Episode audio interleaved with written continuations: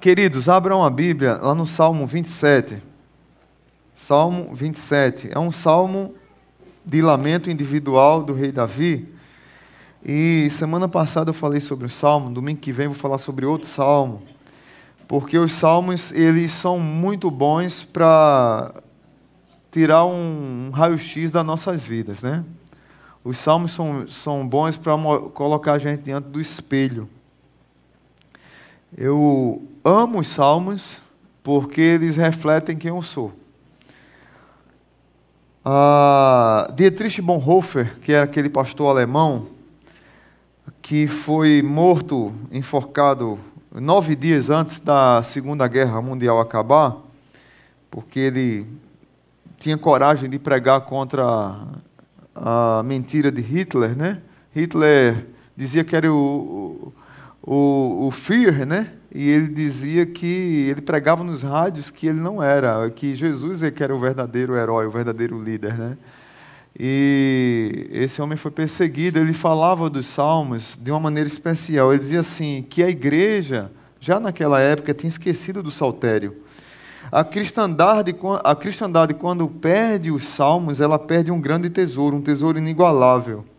Mas quando a cristandade, a igreja, volta a recuperar os salmos, ela será presenteada com forças jamais imaginadas. Os salmos, eles têm uma força fora do comum para renovar nossa vida. Eu converso com muitas pessoas que passam por grandes lutas, e eu sempre gosto de citar os salmos. Eu acho que a, a, minha maior característica talvez seja a empatia com a dor do outro. E geralmente eu gosto de citar os salmos de lamento, para que as pessoas entendam que elas são seres humanos e que precisam levantar a cabeça e, apesar do sofrimento, mas entender que elas têm um Deus muito maior do que o sofrimento que elas estão passando. E aqui está um salmo, Salmo 27, que fala sobre isso. Diz assim a palavra de Deus no Salmo 27. O Senhor é a minha luz e a minha salvação. De quem terei temor? O Senhor é o meu forte refúgio. De quem terei medo? Quando os homens maus avançam contra mim para destruir-me, eles, meus inimigos e meus adversários, é que tropeçarão e cairão.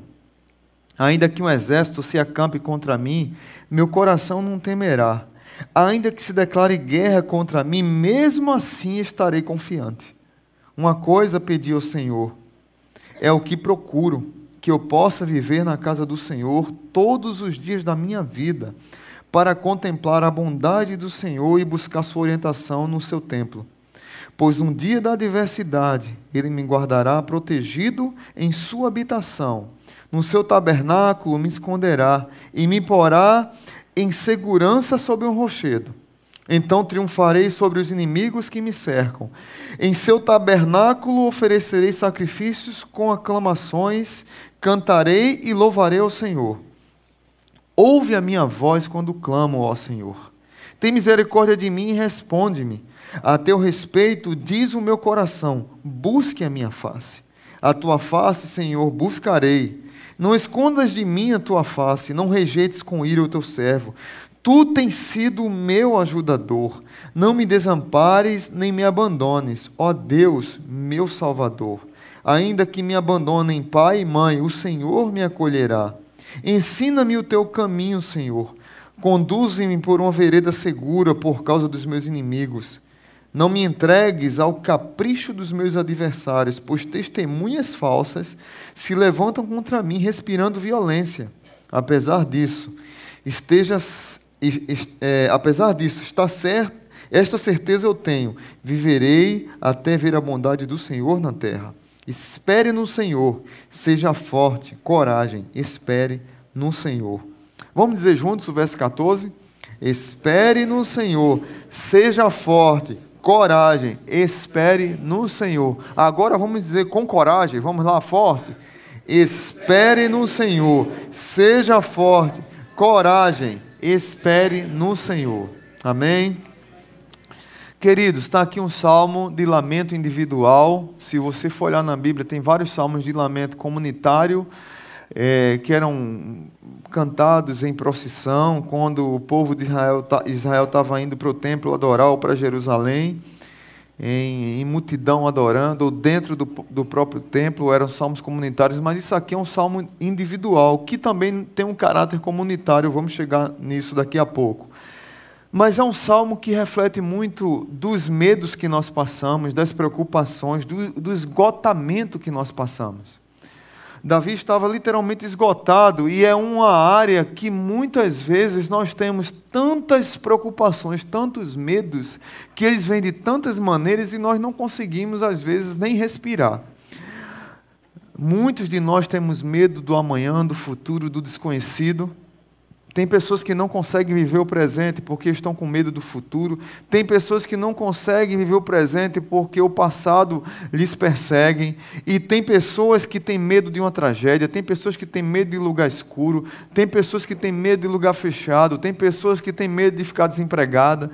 Tem pessoas que têm medo é, de ser mal compreendido, medo de ser criticado, medo de ser rejeitado, medo de ser injustiçado. E as pessoas vivem com medo, medo, medo, medo. E esse medo tem enfraquecido essas, essas preocupações, tem esgotado as pessoas e muitas delas não conseguem é, respirar a vida. Acorda de manhã e já como aquele dia vai ser o pior dia da sua vida e ela nem deu chance para o dia começar. Não sei se você passa por isso, mas tem muitas pessoas que passam por isso. O Salmo 27, ele é muito útil para pessoas que estão passando por isso. Muitos de nós, quando estão, estamos muito preocupados, é como se fosse uma alcateia que nos fisgou e as garras de todos esses sofrimentos, elas conseguiram penetrar na nossa pele. E aí Davi escreve esse Salmo 27, é como se fosse uma microcirurgia para começar a tirar essas garras de nós, para que a gente possa ter um, um tempo de respiração e um tempo de renovo. Mas, pastor, é, é difícil, eu sei que é difícil. Tem pessoas que nós conversamos e as pessoas dizem assim: Você não sabe o que eu estou passando. E eu faço tudo para não ouvir isso das pessoas, porque eu, como eu disse a vocês, eu gosto de entender a dor do outro. Mas tem gente que às vezes chega com tanta crítica com quem está sofrendo que tem que ouvir, você não sabe o que eu estou sofrendo. Davi, provavelmente, quando escreveu esse salmo, foi na época que ele estava sendo perseguido pelo rei Saul. E estava nos desertos, entre, entre cavernas e outras de, de Israel e daquele mundo antigo e daquelas regiões vizinhas. Alguns estudiosos dizem que talvez esse período que escreveu esse salmo foi no período da perseguição do seu filho Absalão, que quando Davi já era rei, já estava estabelecido, Absalão ficou nas portas de Jerusalém dizendo: Olha, é, eu posso resolver o seu problema, suas causas eu resolvo, mas o rei, ele não está preocupado com a sua causa. E isso foi ganhando o coração das pessoas. E Absalão, além de ser um homem bonito, era um homem sedutor. Ele começou a ganhar o coração das pessoas. Que Davi, seu pai, que era o rei, teve que fugir, sendo perseguido pelo seu próprio filho, porque o povo se virou contra Davi. E aí alguns estudiosos dizem que talvez esse salmo foi escrito nesse período. Outras pessoas dizem que Davi estava velho, cansado, exausto, e talvez foi depois de uma batalha contra os filisteus. Independente de qual foi o contexto desse salmo, particularmente eu acho que foi quando ele estava sendo perseguido pelo rei Saul. É, mas independente disso, o que nós vemos aqui é o que eu falei domingo passado. Nós vemos um homem que tem intimidade com Deus, um homem que era segundo o coração de Deus e que ele estava passando por uma hostilidade terrível. Todos nós passamos por crises de hostilidade, por situações que chegam sem pedir licença, por situações que, que chegam e nos afligem e põem um medo terrível no coração que você tem medo de enfrentar o dia, a noite. E esses movimentos, essas crises de subir num cume da montanha e você está cheio de fé, e no outro dia você acordar, você está mal pra caramba e você está num vale, está arrasado lá, dizendo: Meu Deus, que vida terrível eu tenho. É a minha e a sua luta. Tem dia que você está ansioso, tem dia que você está corajoso, Tem dia que você eh, tem uma fé fora do comum e você começa a falar igual os irmãos pentecostais. É para quem crê, irmão. Eu estou com fé. Semana eu ouvi tanto Cassiano que Jesus disse: Meu filho, você está demais essa semana. Porque eu, com Cristo vai vencer ou vencer. Não diga que a vitória nunca vem. E num carro bem alto e eu lá, estava bem peteca essa semana. E aí Jesus, meu filho, você essa semana tirou, foi lá no fundo do baú, é, aquela, vou seguir nos passos de Jesus, vou levar, e eu estava lá no fogo gospel só. Tem dia que a gente está assim, mas tem dia que a gente não está não. Tem dia que a gente está lá, fé, irmão, estou tô, tô firme, estou pegado com Jeová, não é? Tem dia que você está mal pra caramba. Está aqui o salmista passando. Tem dia que você está confortável, tem dia que você está chorando. E Davi consegue expressar isso demais. Os salmos têm essa riqueza de mostrar quem nós somos. Os salmos de lamento eram, eram chamados de oração, oração miserável, oração desgraçada, oração lixo porque elas expressavam todas as dores, as frustrações que estavam lá dentro do nosso coração, mas elas terminavam em louvor a Deus e esperança. Geralmente tinha uma sequência de louvor, depois de súplica e de você botar para fora tudo aquilo que não lhe agrada, a sua revolta, e daqui a pouco você se pegava orando e agradecendo a Deus por quem Deus é. O salmo tem esse poder de nos trazer para a realidade da vida que muitas vezes nós queremos fugir disso. E aí Davi nos traz algumas lições que eu queria compartilhar com vocês. Como é que Davi encontrou forças encontrou ânimo para renovar as forças? Qual foi o segredo de Davi para superar essas dificuldades? E aí, primeira lição, Davi renovou suas forças no Senhor. O verso 1 diz: O Senhor é minha luz e a minha salvação. De quem terei medo? Davi, ele, ele tinha tanta intimidade com Deus. Eu lembro de, um, de um, um fato que aconteceu com o rei Davi que marca muito a minha vida. Quando Davi sai com sua tropa, ele andava provavelmente com 600 homens, vocês conhecem a história. Ele estava fugindo de Saul e vivia lá trabalhando é, com o inimigo dele, inclusive, e o inimigo o traiu, que ele fez um acordo com o inimigo, e quando ele saiu de Ziclag para caçar, para vencer batalhas, quando ele está voltando para Ziclag, que chega lá, vê Ziclag pegando fogo. E eles ficam desesperados, porque os filhos, as mulheres, as crianças, as, as tendas todas queimadas, os animais não estavam mais lá. Cadê os nossos bens? Cadê tudo? E a sua tropa começa a, a, conjecturar entre eles: a gente tem que apedrejar Davi. Foi por causa de Davi que a nossa família está passando isso. E diz a Bíblia que Davi chora. Ele chora e ele chora. E diz a Bíblia que ele chora até não ter mais forças. Ele, ele ele se desarma na presença de Deus. Mas diz a Bíblia que Davi fortaleceu-se no Senhor. E aí ele se reergue e ele motiva aqueles homens e eles vão em busca de todos aqueles que queimaram Ziclag e recuperam a família, recuperam os bens e recupera tudo que havia perdido mas ele se fortaleceu no Senhor. E aqui Davi está apresentando para mim e para você a figura de Deus como uma luz que ilumina o nosso caminho. Porque muitas vezes as dificuldades que nós passamos, os medos, os sofrimentos que nós passamos, eles são como trevas. E sabe o que, que acontece quando a gente está passando por um sofrimento? A gente deveria estar com o olho bem aberto para conseguir sair da escuridão, mas a gente fecha o olho com medo. Na hora do medo, a primeira coisa que nós fazemos é fechar o olho. E Davi diz: Eu estou com o olho bem aberto, porque o Senhor ilumina o meu caminho. Eu estou passando por trevas, eu estou passando por perseguição, eu estou passando pelo escuro, mas o Senhor é minha luz, Ele é a minha salvação. Eu não tenho medo. O Senhor é o meu forte refúgio. Ele repete: De quem terei medo? O mal avança, os homens avançam, os adversários chegam, mas é eles que vão tropeçar.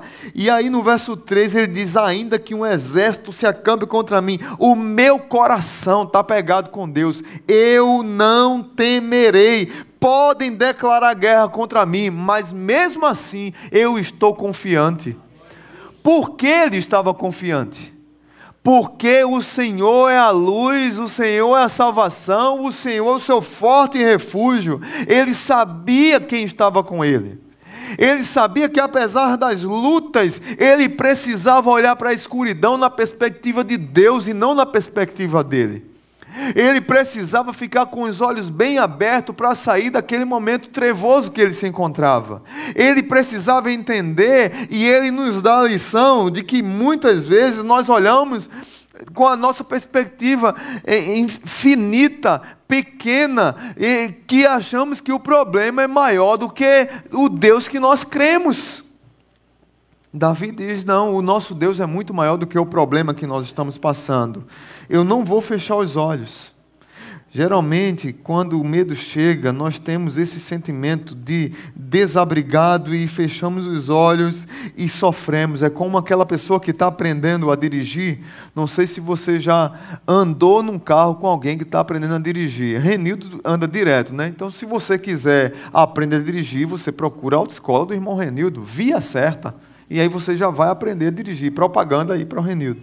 Mas talvez ele passou por essas lutas várias vezes. Quando a pessoa está aprendendo a dirigir, ah, e tem uma história engraçada de uma jovem que estava aprendendo a dirigir e ela dizendo assim: vai bater, vai bater, vai bater, e ela fechava o olho. Ela viu o perigo chegando e ela disse: vai bater, vai bater, vai bater, e puf, bateu. E a pessoa que estava do lado dela disse: Você disse, vai bater, vai bater. Fechou o olho, nem pisou no freio, nem puxou no freio de mão. E bateu.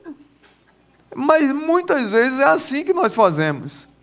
E quando vê a crise chega, quando nós deveríamos estar com os olhos bem abertos, entendendo que o Deus que nós servimos, Ele é Deus que ilumina o nosso caminho. E esse Deus que ilumina o nosso caminho vai nos ajudar a sair desse tempo trevoso que estamos passando. Você pode crer que se você se fortalecer no Senhor, você irá passar por esse vale. E aí você vai subir no monte e vai cantar vitória. É interessante que os inimigos de Davi queriam destruí-lo. A ideia lá era de destruição total. Eles avançam, a, a, algumas versões falam, eles querem destruir, comer a minha carne. A ira do inimigo era muito grande. Todos nós passamos por isso, gente por situações que, de desconforto que nos causam medo. Mas o Deus que está conosco vai nos ajudar a sair disso. Fortaleça-se no Senhor. Minha pergunta é: você está se fortalecendo em quem ou onde? Hoje tem vários gurus na internet. Tem muito crente que está se fortalecendo nos gurus da internet. Daqui a pouco está sofrendo de novo. Tem muita gente que está se fortalecendo lendo livros de autoajuda, quando na verdade precisava de ajuda do alto. Quem é que tem lhe ajudado? É o Senhor ou a autoajuda? Você precisa de ajuda do alto. Você precisa se alimentar de sustância para que a sua fé esteja firmada na rocha para que você compreenda que essa palavra daqui, ela continua sendo lâmpada para os meus pés, luz para os meus caminhos, é a tua palavra. Você precisa acreditar que tem pessoas sérias que continuam pregando o Evangelho de maneira séria, tem pessoas escrevendo coisas sérias para continuar é, nos ajudando e nos firmando no caminho do Senhor. Tem muito crente que tem tratado Deus como um santo católico, como um padroeiro das nossas causas impossíveis. Deus não é padroeiro das nossas causas impossíveis. Deus é a luz da nossa salvação. Deus é a luz da nossa salvação. Deus é o nosso refúgio. Davi tinha essa convicção e que tem faltado nesse, nessa crentalhada moderna que está precisando se apegar com Deus na hora do sofrimento e tem que ser apegado com tudo menos com Deus. E aí Davi nos traz uma outra lição.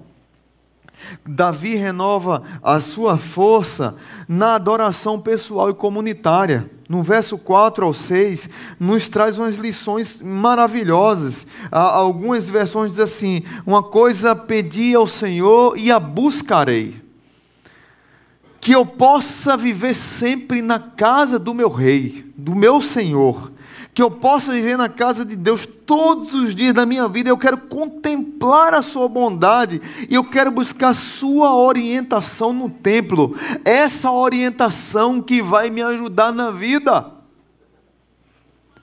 Agora é interessante que se ele escreveu isso aqui antes é, de ser rei, se ele escreveu isso aqui, é, quando estava no deserto sendo perseguido por, Abra, por, por Saul, não tinha templo ainda.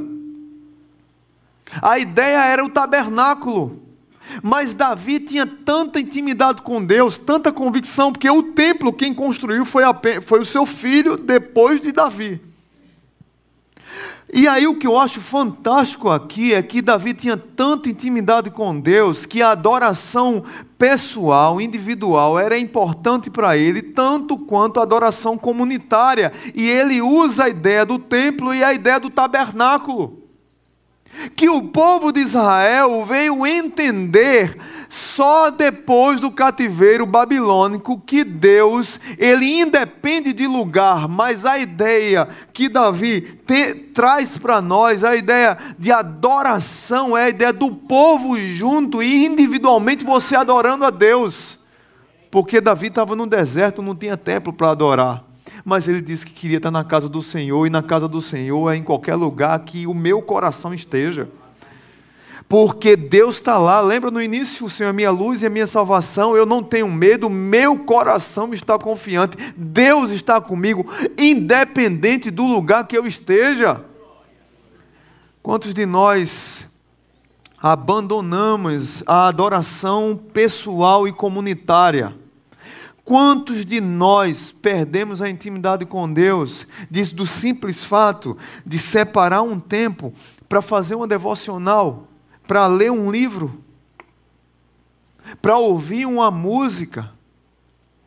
Aquelas eu, eu sou fã daquelas mulheres, daquelas mães que as mães são modernas agora, liga Spotify, né? Ou então Deezer, né? As, e ficam lá lavando panela e, e fica adorando a Deus uma afinação espetacular. Varrendo a casa, tomando um banho, fica cantando. O, todos os vizinhos escutam. Eu sou fã dessas mulheres. Porque está lá, meu amigo, está lá adorando a Deus. Está adorando a Deus. Um, alguns separam um tempo, não, fez a faxina, vou separar. Tem, tem, muitas mães aqui, muitas mulheres aqui, e muitos homens também que depois de tudo conseguem. Eu, eu, eu faço mais na calma. Agora, para estar tá chorando, você vê um doido chorando na rua, no trânsito, sou eu. Ouvindo, porque eu estou ouvindo alguma música lá que está mexendo comigo.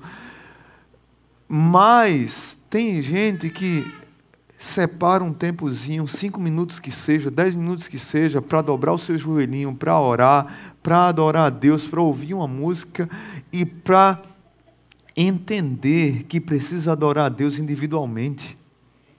E aí Davi também traz essa ideia de proteção. É interessante que no Antigo Oriente, o verso 5 diz: Na adversidade ele me guardará protegido em sua habitação, e no seu tabernáculo ele me esconderá e me porá em segurança como uma rocha. No Antigo Oriente Próximo, quando alguém era convidado por outro para ir para um, uma tenda, o anfitrião, ele, ele preparava a tenda para que a, o convidado chegasse seguro e com provisão.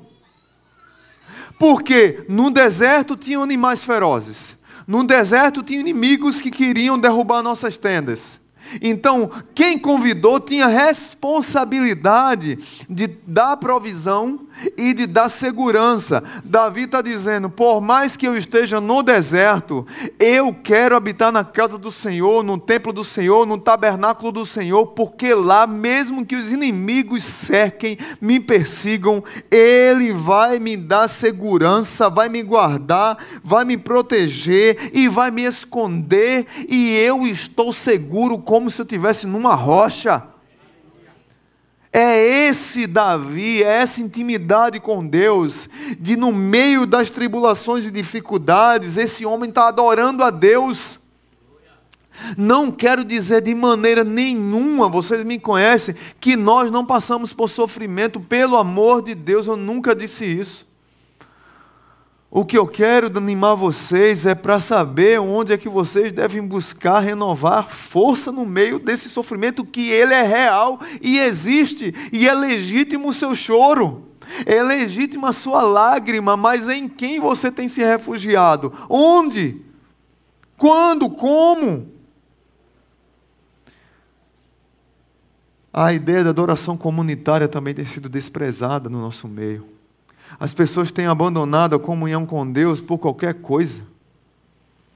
Tem pais que não, não vêm mais para a igreja. Qualquer coisa que tem uma crisezinha não vem para não vem para o culto. Tem uma dor de cabeça light, não vem para o culto. Tem jogo do Flamengo. É muito mau gosto a pessoa deixar de vir para a igreja para assistir jogo do Flamengo. É jogo do Corinthians. Meu Deus, que mau gosto terrível. Tem gente que não vem para a igreja para assistir dança dos famosos. Não, meu Deus, misericórdia. Então qualquer coisinha deixa de vir para a igreja. Qualquer crisezinha deixa de vir para a igreja. Qualquer, sempre tem uma motivação. Não, é porque eu fiz isso. Não, porque hoje deu dor de barriga. Não, porque hoje deu dor de cabeça. Não, porque um cabelo caiu. Não, porque eu tenho que consertar isso. Não, porque eu tenho uma, uma uma nova pós-graduação, não, porque sempre tem uma desculpa e as pessoas não percebem que elas estão longe do Senhor e que elas estão se afastando e que a fé delas está morrendo e que elas estão morrendo, estão matando os filhos. Tem pais que é, é não percebem que estão matando a fé dos filhos longe do Senhor porque sempre estão arrumando desculpa para não estarem na adoração comunitária. Davi está dizendo: Eu quero estar no Senhor, no templo do Senhor. Provavelmente Davi escreveu isso aqui e ele lia essas orações para seu público. E quem era seu público? Eram 600 homens que andavam com ele de caverna em caverna, de deserto a deserto. Era a sua congregação, era a sua igreja. Era o seu povo que ele tinha junto com esses homens uma adoração comunitária. E muitos de nós temos desprezado a adoração comunitária. Isso não quer dizer que você tem que estar na igreja de domingo a domingo e que não vai acontecer de você um domingo não vai, mas tem pessoas que passam meses sem vir à igreja, meses. Tem até os crentes AD. É o novo modelo de crente. Crente à, à distância, né? Você que é crente à distância, sem vergonha, se ajeite com Deus e venha para o culto. Venha sentir cheiro de crente. Está junto com seus irmãos. Sempre tem desculpa para estar tá longe, sempre tem desculpa para não estar tá em comunhão. O segredo da confiança de Davi em público era a obediência dele no privado. Isso refletia na sua vida comunitária. Tem um filme que eu indico, assista esse filme. Deuses e Generais. Não sei quem assistiu, mas é um filme espetacular que fala da guerra de secessão nos Estados Unidos. E aí eu, eu, eu, vendo esse texto aqui, Davi com seus exércitos, eu me lembro desse filme. É um filme longo, mas é, vale a pena, gente. Vale a pena. É um filme histórico fala da guerra de secessão, o estado da Virgínia contra todo o país dos Estados Unidos. Todo o país era contra a escravidão, mas o estado da Virgínia, as pessoas tinham escravos e queriam manter a escravidão, a escravidão dos negros. E aí começou uma guerra civil. E foi batalha. Só que tinha um problema. Era crente contra crente brigando um general crente, outro general crente, um pastor do lado de cá, outro pastor do lado de lá, o soldado crente, soldado crente, sargento crente, sargento crente, oficial crente, oficial crente. E aí, briga. Parece os crentes hoje no Facebook. Direita, esquerda, direita, esquerda, certo passo, né? E estava lá a briga. Mas aí um mandava mensagem para o outro, um general mandava para o outro, olha, fulano, terça-feira não tem guerra. E porque é o nosso dia que vamos separar para cultuar Deus. Aí o outro, não, tô, legal, legal, irmão. Paz do Senhor. E aí, eles paravam a guerra e faziam os cultos, os soldados, os cultos, adoravam a Deus, liam a Bíblia, pá, e no outro dia o pau comia de novo. Então acabou, mas separavam na guerra o dia da adoração do Senhor. Tinha vezes que era no domingo, tinha vezes que era na terça, tinha vezes que era na quarta, mas o pau no outro dia comia, voltava, então a guerra voltava. Mas marcou isso, o valor da adoração comunitária, de estarem unidos Drauzio Varela, que não é cristão, ele cita no livro dele, é, Estação Carandiru, que o que mais marcou ele em mais de 20 anos trabalhando, trabalhando dentro daquele presídio eram os crentes adorando a Deus. Era a maneira espetacular, é, é, interior e ao mesmo tempo comunitária, como aqueles homens sentavam a reverência dele, as lágrimas, as orações, as petições, a, a intimidade que ele via com aqueles homens, com Deus. E os crentes hoje são libertos, estão livres, nós podemos adorar ainda publicamente, e os crentes têm desprezado esse tempo aqui de adoração comunitária. Queridos irmãos, jovens, papais, mamães, não façam isso. Essa semana eu fui no velório da Dona Eunice, mãe de Andréia Cavalcante, aqui da igreja. Dona Eunice, uma crente da Assembleia de Deus, muitos anos, passou o ano novo aqui com a gente. E eu cheguei lá, eu já fiquei encantado, porque tinha lá algumas coroas, é assim, coroa, é, coral Lírio dos Vales. Coral Rosa de Saron, Leão da tribo de Judá, aqueles corais que tem na Assembleia, é uma benção, né? E ela cantava alguns corais, né? E eu estava lá conversando com André e Vanessa, e, e, elas duas me contando de como Dona Eunice, ela tinha um coração generoso, e como ela, ela gostava de ir para a igreja, para a Assembleia de Deus. E como ela gostava de oração, e como ela orava com os filhos, e do jeitinho dela, simples, fazia devocional, mas tem uma coisa que Andréa disse que mais marcava ela no que a mãe dizia: Filhos, não deixem de ir para o culto, porque você não indo para o culto, você pode perder uma bênção. A bênção que Deus queria dar a você, falar para você naquele. Parece um jargão. Parece mas é algo de uma pessoa com um coração sincero para preservar os filhos. E a Andréia está lá, a gente está lá no, no caixão e ela chorando, emocionada, dizendo isso. Como marcou a vida dela? Mas hoje nós temos relaxado nessa adoração comunitária. Como é que tem sido a tua adoração individual e a tua adoração comunitária? Davi está nos ensinando que vale a pena valorizar isso.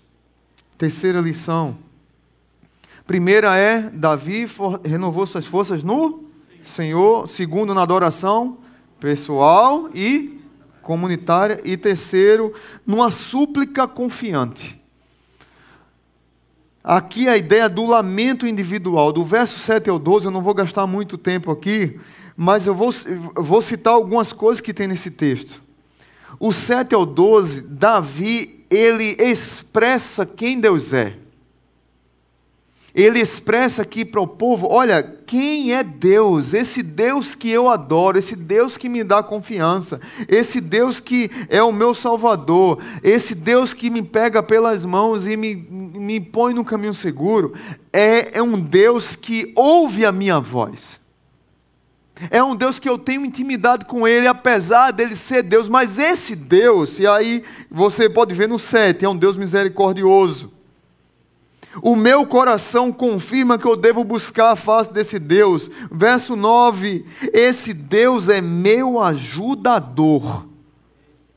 Verso 9 eh, ainda: Esse Deus não me desampara e Ele é meu salvador. Novamente. Verso 10: Ainda que meus pais me abandonem, esse Deus, Ele é acolhedor. O verso 11, esse Deus é um mestre, ele me ensina a caminhar, e ele me, me conduz por veredas seguras, por, por caminhos seguros. E aí você que gosta de riscar, pode fazer uma, um link do versículo 1 com o verso 11, que a ideia é de um. É, é, é, do Deus que é minha luz e a minha salvação, porque me guia no caminho. Aí ele vai fechar essa ideia no 11. Ensina-me o teu caminho, Senhor. Conduz-me por uma vereda segura por causa dos meus inimigos. Esse Deus que é luz, ele vai me ajudar a caminhar seguramente num caminho de trevas que eu estou andando. Davi está dizendo quem é Deus, ele é meu guia. Ele é o meu bom pastor, ele é o Deus que, por mais que eu seja rebelde e que eu dê as costas para ele, porque nós, como ovelhas, nós damos as costas para Deus o tempo todo, esse Deus não nos abandona. Porque a ideia aqui não é de que os pais de Davi o afastaram. Os pais de Davi não se afastaram, não abandonaram Davi. Ele diz assim: ainda que me abandonem pai e mãe, o Senhor me acolherá. A ideia aqui é que está lá em Hebreus, que nós é que nos afastamos de Deus, mas Deus nunca nos abandona. Ovelha gosta de se afastar do rebanho. O pior de tudo, que a ovelha, que eu, eu acho que eu já disse aqui para a igreja, o animal que a gente chama de burro, ele é inteligente. Não é? O burro é inteligente. A ovelha não é inteligente. Por isso que ela precisa de um pastor. Por isso que ela precisa estar com o pastor o tempo todo. Por isso que o pastor tem uma vara e um cajado. Porque a vara do pastor, ela protege a ovelha dos inimigos. Ele, uma serpente, ele voava a vara dele na serpente. Ele afastava, ah, dava uma catucada na ovelha que está se afastando do rebanho. Porque a ovelha, ela vê um ônibus no meio da rua e ela acha o ônibus lindo. E ela vai para o meio da rua. Mas ela não fica só, ela começa a chamar as outras ovelhas. E as outras acham: olha, ônibus lindo, ônibus lindo, ah, duplo, matou tudinho. É, é assim não? Quando a gente se afasta, que a gente ainda arrasta outro. A ovelha não consegue beber água corrente. Porque se ela beber água corrente, ela vai assim acompanhar. Que água linda! Aí ela puf, cai e sai morre afogada. Ela tem que beber água parada, água tranquila, parada. Sabia que é ovelha assim? Por isso que tem um cajado para puxar a ovelha. Vem cá, ovelha rebelde, pega o gancho aqui e vem aqui para perto. Por isso que o bom e Davi está falando do bom pastor que guia pelas veredas seguras. O Deus que Davi adora é um Deus que é misericordioso, que o ama e que cuida dele, conduzindo por esse caminho seguro, por me, mesmo que as trevas que eles estejam passando. Entenda que Deus te ama, por isso que ele faz isso. Mas Davi também reconhece quem é ele. E no verso 9 e 10, Davi diz: Olha, não esconda a tua face de mim, não rejeites com ira o teu servo, não me desampares, não me abandone. Davi reconhece a sua pecaminosidade e Davi sabe literalmente o que é andar na dependência de Deus. Não me entregue aos caprichos do meu adversário. Muitas vezes o que tem me levado a andar num caminho perdido é o meu próprio pecado. E aí Davi clama a Deus: não me abandona, Deus. Não me abandona, não deixa a tua ira cair sobre mim, não rejeite os teus servos, eu quero andar num caminho seguro. Porque muitos de nós, nessa rebeldia nossa de ovelha, que acha que é inteligente e se perde. Por isso que tem a parábola do bom pastor que vai atrás da ovelha única, enquanto as 99 estão seguras lá no pasto, ele vai atrás de uma, porque se a ovelha se perder, ela não sabe voltar sozinha. E aí o pastor tem que resgatá-la.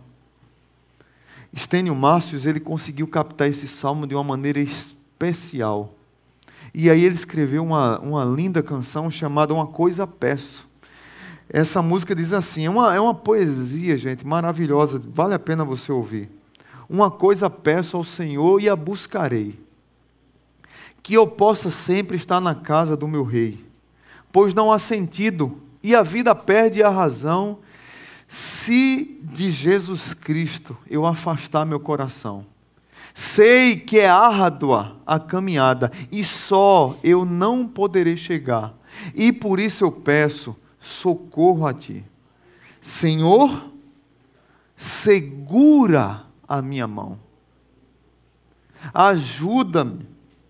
Me ajuda, me ajuda, me ajuda na direção e aí ele diz assim: Não permita que eu me perca loucamente em meu caminho. Quero sempre estar ao lado teu, na tua casa, ó Pai. Não permita que eu me perca loucamente em meu caminho. Eu quero estar na tua casa, ó Pai. Me ajuda na direção, segura na minha mão. Porque sozinho eu não vou conseguir. Faça sua devocional ouvindo essa canção. Para que você consiga compreender, pelo menos poeticamente, o que Davi estava passando e o confronto que ele estava nos convidando a, a, a refletir, a olhar no espelho a nossa vida.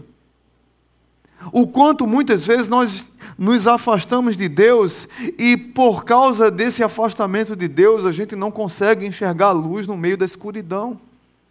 Porque uma coisa é você está sofrendo e está doendo e as lágrimas chegarem. Outra coisa é você estar tá sofrendo, está doendo, as lágrimas chegarem e você, na sua rebeldia, das costas para Deus. Porque o que tem acontecido muito hoje é crente, quando passa por uma crise, sai da igreja. Ou quando está bem demais, sai da igreja.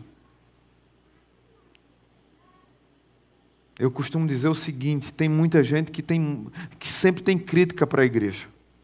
Sempre, tem a turma que sempre tem um, um, rosário de lamentações contra a igreja. Esses dias eu tive até que conversar com uma pessoa sobre isso. Ah, a igreja não me procura, ninguém me ama, ninguém me quer.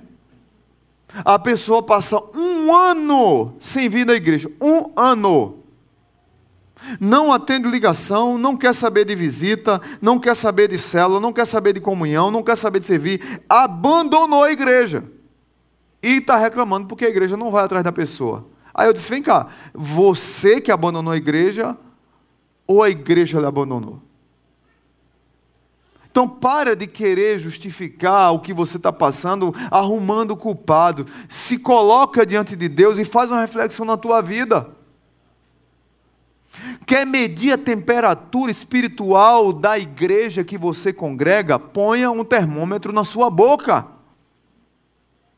Você quer medir se a igreja é quentinha, é acolhedora, é boa? Põe um termômetro na sua boca. Como é que está a sua vida? E para de ficar querendo justificar as lutas que você está passando, querendo culpar a igreja por isso. Tem muitos crentes fazendo isso. Mas na verdade é eles que estão longe do Senhor. Mas não tem coragem de se olhar diante do espelho e dizer: Eu preciso suplicar, porque o errado sou eu. Deus ele continua me amando e ele não me abandonou e ele continua tentando me resgatar o tempo todo. E por último, Davi renova suas forças com esperança. Verso 13 e 14 diz: Apesar disso, esta certeza eu tenho, viverei até ver a bondade do Senhor na terra. Espere no Senhor, seja forte, coragem, espere no Senhor.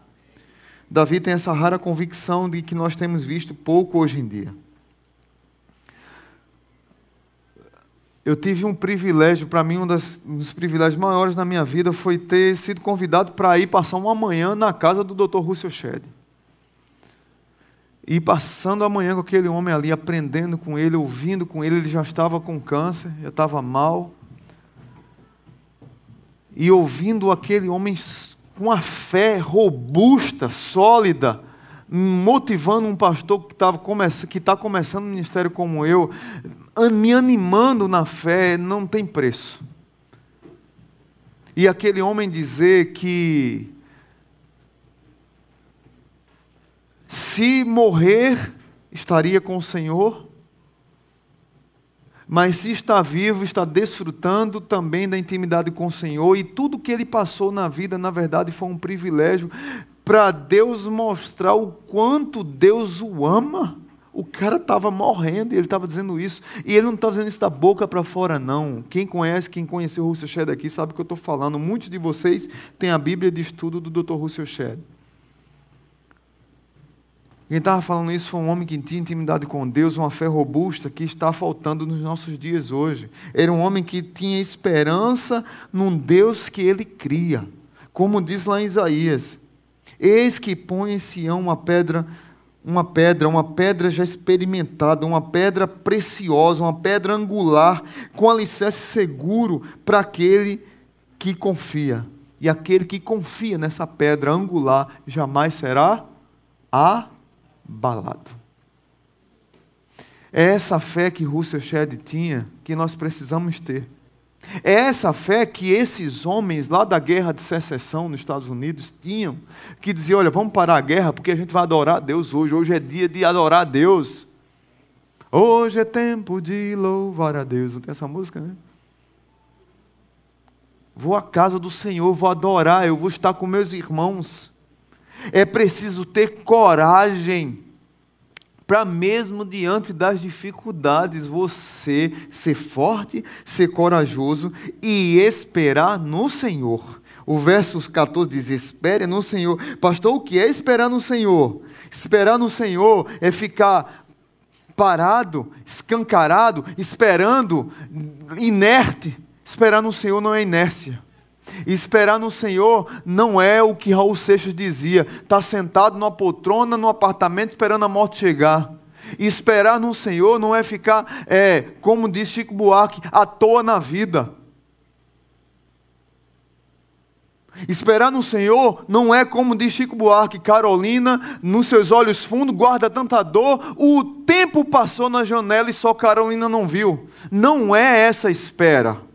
Esperar no Senhor, meu amigo, minha amiga, meu irmão e minha irmã, esperar no Senhor é você desensarilhar suas armas, armar e equipar, saber que a vida é uma batalha. Mas o general é o general Jesus Cristo que já venceu e continua vencendo e é Ele que vai lhe encaminhar por caminho seguro, por vereda segura. E nessa batalha que você está enfrentando, escura e por mais escura que seja, esse Jesus que vai na frente da batalha, ele vai iluminar o caminho e você poderá cantar: Eu sou mais que vencedor, porque o meu general já venceu e eu estou lá na frente com ele. Esperar no Senhor é estar armado e equipado, lutando as batalhas da vida, guardados, protegidos, seguros com o Senhor. Porque muitos de nós estamos com o coração abatido, com o espírito deprimido, mas o Senhor quer renovar nossas forças e nos levantar e dizer assim: vamos lá para a caminhada, porque eu estou com vocês, vocês não estão sozinhos. Davi nos dá uma lição muito grande nesse salmo. A minha oração é que Deus tenha chegado na sua vida e tenha falado com você. Pai bendito, muito obrigado. Obrigado pelo rei Davi. Um homem que, por tantas lutas, tantas, tantas dificuldades que passou e também por tantos pecados que cometeu de poder, de ganância, de adultério, de mentira, de assassinato, mas foi um homem que a Bíblia não esconde seus pecados, nem suas fragilidades, mas era um homem que, apesar de alguns momentos estar num cume da fé, em outros momentos estava no vale do desespero. Era um homem ser humano, como eu e como meus irmãos. Era uma pessoa que tem dia que está sorrindo, tem dia que está chorando, e nós somos assim. E graças ao Senhor que nós somos assim. Mas a minha oração nessa noite, Pai, é que os meus irmãos que estão aqui, aqueles que nos ouvem pelo YouTube, aqueles que vão nos ouvir pelo Spotify depois ou em outra rede, que o Senhor fortaleça no Senhor. E que eles entendam que devem se fortalecer no Senhor, esperar no Senhor, suplicar ao Senhor, adorar ao Senhor individualmente e na igreja e entender que eles são mais que vencedores, porque o Senhor está na frente da batalha. E nós não podemos esmorecer, nem entregar as armas em nossos equipamentos. Pelo contrário, devemos vestir a nossa roupa de soldados de Jesus. Pegar nossas armas empunhá-las. Colocar nossas bolsas nas costas, nosso capacete, nosso coturno, nossa roupa e ir para a batalha da vida. Porque a vida é uma batalha constante. Mas o bom pastor, ele vai nos guiar por caminhos seguros e nós conseguiremos enxergar porque o Senhor que nos guia por caminho seguro, Ele é a nossa luz, a nossa salvação, o nosso refúgio.